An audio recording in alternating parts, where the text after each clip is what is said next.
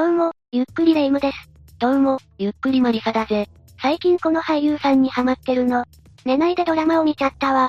マリサも一緒に見ない？ああ、去年女優と結婚した時に騒がれていた俳優か。確かにかっこいいよな。結婚してたの？子供もいるぞ。あれだけニュースになっていたのに知らなかったのかよ。なんだか失恋した気分だわ。お相手は誰なの？そのドラマの共演者だ。うう、それなら仕方ないわ。すごくお似合いだもの。そうだな。でも、世の中レイムのように物分かりが良いファンだけじゃないんだぜ。ガチ恋勢のことかしら？ガチ恋というか、その家族に対して歪んだ執着心を持って、その家の子供を殺害した事件がある。子供を、信じられないわ。どんな事件だったの？それじゃあ、今回は、高島忠夫長男殺害事件について、解説していくぜ。それでは、ゆっくりしていってね。レイムは高島忠夫という芸能人を知っているか？ええ。フジテレビのクイズドレミファドン。で司会を務めていた人でしょ？テンションが高くて、イエーイのフレーズで有名な人だったわね。ああ、臨機応変でスピード感が溢れる進行ぶりは番組の名物ともなる一方、エスカレートした時は回答者を置いてけぼりにしかねないと、スタッフから指摘されたこともあったらしい。なんだか憎めない人だったわね。高島さんは1930年7月27日に兵庫県の向郡三影町出身で、姉、妹、弟のいる4人兄弟の長男として生まれた。祖父は大地主で不動産収入があったため、高島さんの父は美は師匠を自称していたが弟子がおらず、生涯定職に就くことのない勇敢階級の家庭だったんだ。高島さんは学生時代とても優秀で、神戸一中に進学すると水泳部に所属した。勇敢階級？聞いたことがない階級だわ。勇敢階級とは社会階級の一つで、財産を持っているため、生産的労働をする必要がなく、感化を娯楽や社交などに費やしているような階級のことだぜ。つまりお金持ちだったのね。そんな家庭で育った高島さんだが、1951年の21歳の時に、映画会社、新東宝から芸能界入りして、翌1952年に映画デビューすると、1950年代から60年代には、100本以上の映画に出演する人気俳優になった。へえ、司会者のイメージが強かったけど、俳優さんとしても大活躍していたのね。ああ、そんな高島さんの妻は、元宝塚の男役トップスターだった住花代さんだ。花代さんは1930年2月6日生まれで、1948年の18歳の時に、宝塚歌劇団に入団して星組の男役トップスターになった。二人は1961年に住花代さんが司会を務めるテレビ番組、季節のミュージカル、で、高島さんがゲスト出演したことで、二人は2年間の交際を経て1963年に結婚する。そして結婚をきっかけに花代さんは宝塚を退団したんだが、女優業は続けていた。番組で共演してお付き合いがスタートするなんてロマンチックだわ。二人の息子は俳優の高島正宏さんと高島正信さんなんだが、実は高島家は三人兄弟だった。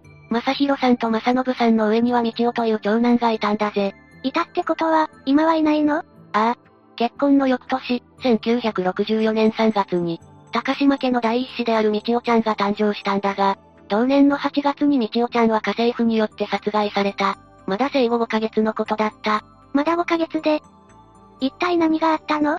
では事件の中心人物である家政婦 A についても説明するぜ。家政婦 A は、新潟県佐渡島で、1947年に農家の4人姉妹の末っ子として生まれた。1963年の4月、中学卒業と同時に上京して、都内の工場で女工として働き始めたんだが、知人から高島家で家政婦を探していることを知ると、つてを利用して、宝塚時代からファンだった花代さんが住む、世田谷区上野毛にある、高島家の家政婦として働けることになったようだな。ちなみに、この時高島家の家政婦は A だけだった。熱烈なファンね。ここまで行くと少し怖いわ。ああ。では事件が起こった経緯を説明するぜ。よろしくお願いするわ。当初 A は家政婦として家事を引き受けていただけだったんだが、花代さんが妊娠したことによって、家事だけでなく、高島さんの身の回りのお世話もするようになり、いつしか高島家のことを取り仕切るまでの存在となっていった。そして高島家から信頼を得た A は、芸術座の公演に出演する。高島さんの付き人を任されるまでになる。だが、付き人となっていた2ヶ月の間に高島家ではとある変化があった。どんな変化かしら？A が高島さんの付き人として家にいないことが多くなったため、家事の手伝いとして当園の家政婦 B69 歳が雇われて、A の代わりに高島家のことを取り仕切るようになったんだ。しかし A がないがしろにされることは決してなく、毎日高島さんと一緒に芸術座に出かけるようになった A の献身的な働きに感謝した高島さんは、2ヶ月の公演後には高級レストランに連れて行ってくれたり、高価なブランド品をプレゼントしてくれるなど、とても A を可愛がってくれた。A にとってはまさに理想の生活ね。憧れの人の家に住めるだけじゃなく、その夫にも感謝されるんだもの。だが、その幸せな生活は長く続かない。1964年の8月24日午前2時過ぎ、映画高島さん宅で、看護師の計29歳と一緒に、1階で寝ていたはずのみちおちゃんがいないことに気づいて、2階で寝ていた高島夫妻に知らせるとともに110番通報した。部屋は荒らされていて、最初に気づいた家政婦 A は、変な物音を聞いた。みちおちゃんの泣き声を聞いた。窓の外で不審な男が歩いているのを見た、と証言したため、この事件は強盗か誘拐の仕業だと思われた。そうね。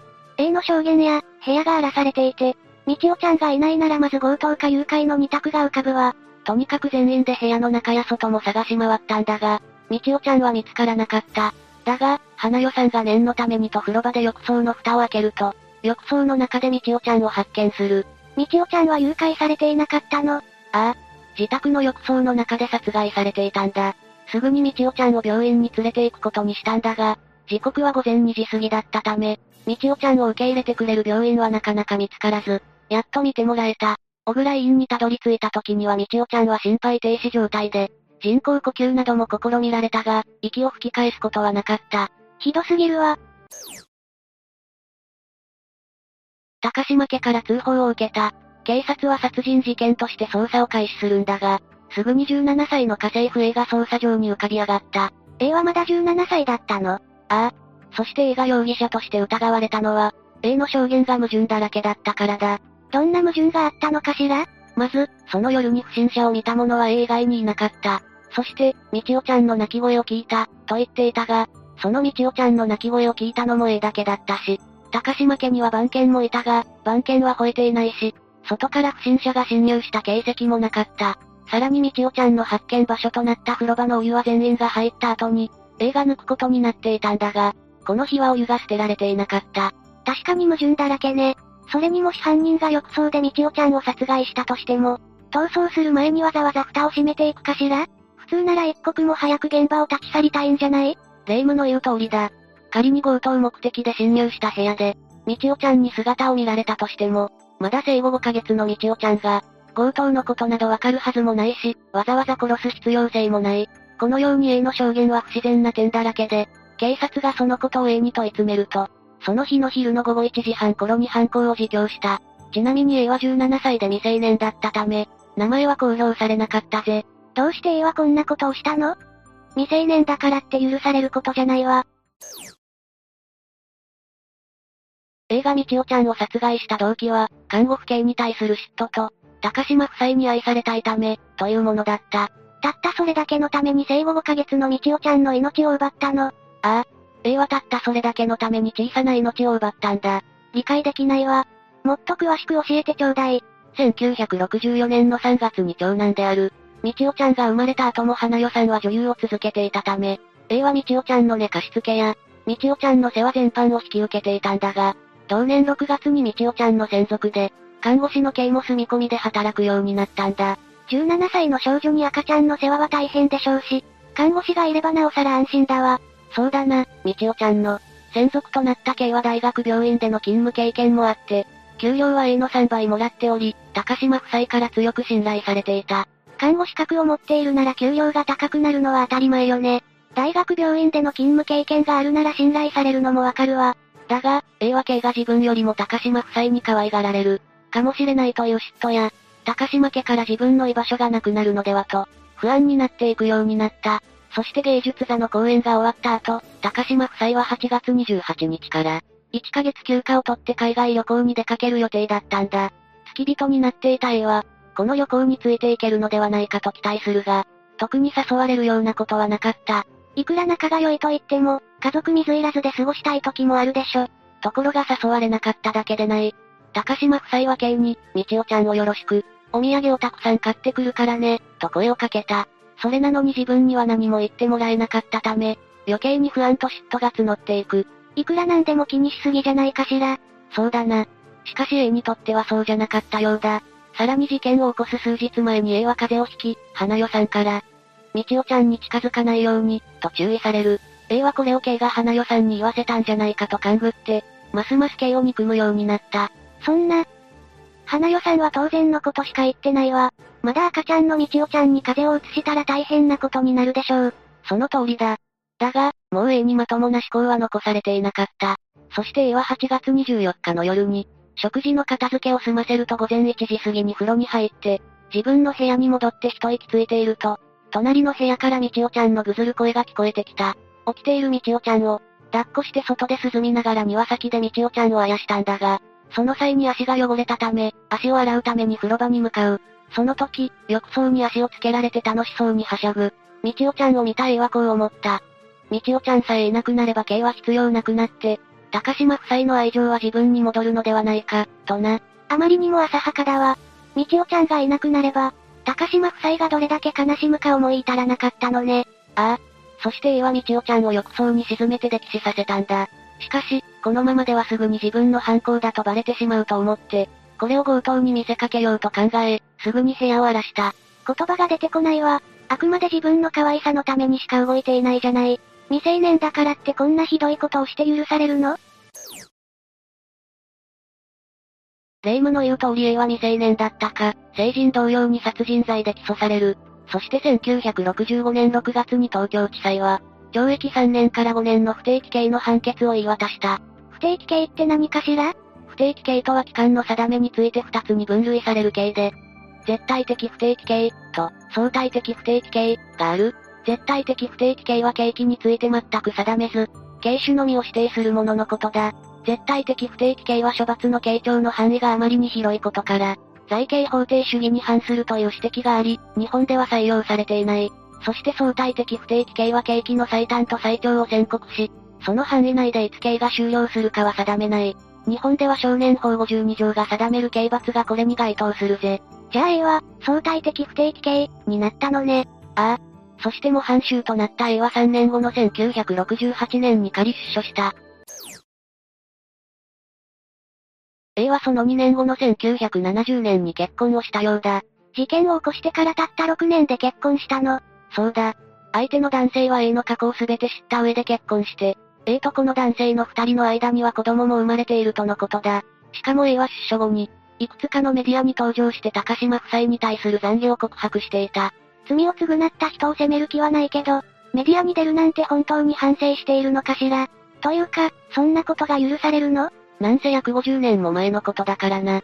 今とは常識も違うし、当時はありだったんだろう。高島夫妻はそれを見てどう思ったんでしょうね。当事者じゃない私たちが高島夫妻の気持ちを完璧に理解することは難しいが、映画まだ生きていれば74歳になる。もうそんなに経つのね。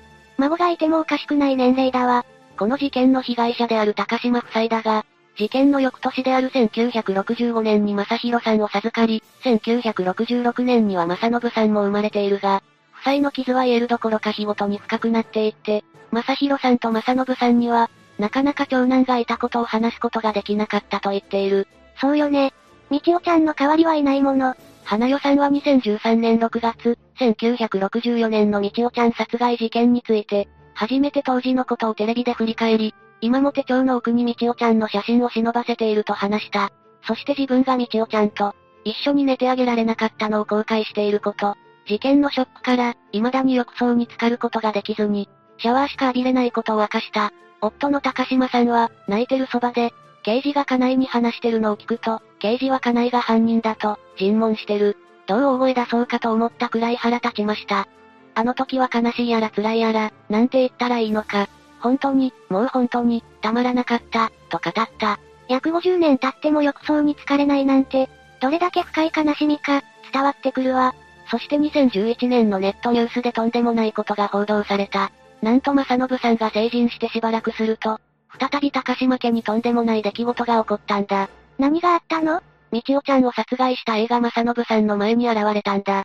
高島家を知る人曰く、A は、私、私、とあっけらかんと話しかけてきたようだ。正信さんは普通のおばさんだったと言っていた。その女性が本当に A だったのか、ただの嫌がらせだったのか、今となっては確かめようもないが、驚いただろう、と証言している。それが A だとしたら許せないわ。いたずらだったとしても悪質よ。霊夢の言う通りだ。どちらにせよまともな人間がやることじゃないんだぜ。高島さんは2019年に88歳で老衰のため亡くなり、花代さんは現在90歳だ。昔の事件とはいえ、殺人事件の被害者たちにとってはいつまでも悲しみがつきまとうぜ。もうこんな悲しい事件は起きてほしくないわね。以上が、この事件の内容だ。憧れのスターが自分を信頼してくれただけで嬉しいはずなのに、こんな強行に走るなんて怖すぎるわ。そうだな。芸能人には様々なリスクがつきまとうが、それを微塵も感じさせず私たちに元気を分けてくれるんだぜ。そう考えるとこの俳優さんの結婚も心から祝福できるわね。ああ、ぜひとも幸せになってほしいな。というわけで、今回は、高島忠夫長男殺害事件について紹介したぜ。それでは、次回もゆっくりしていってね。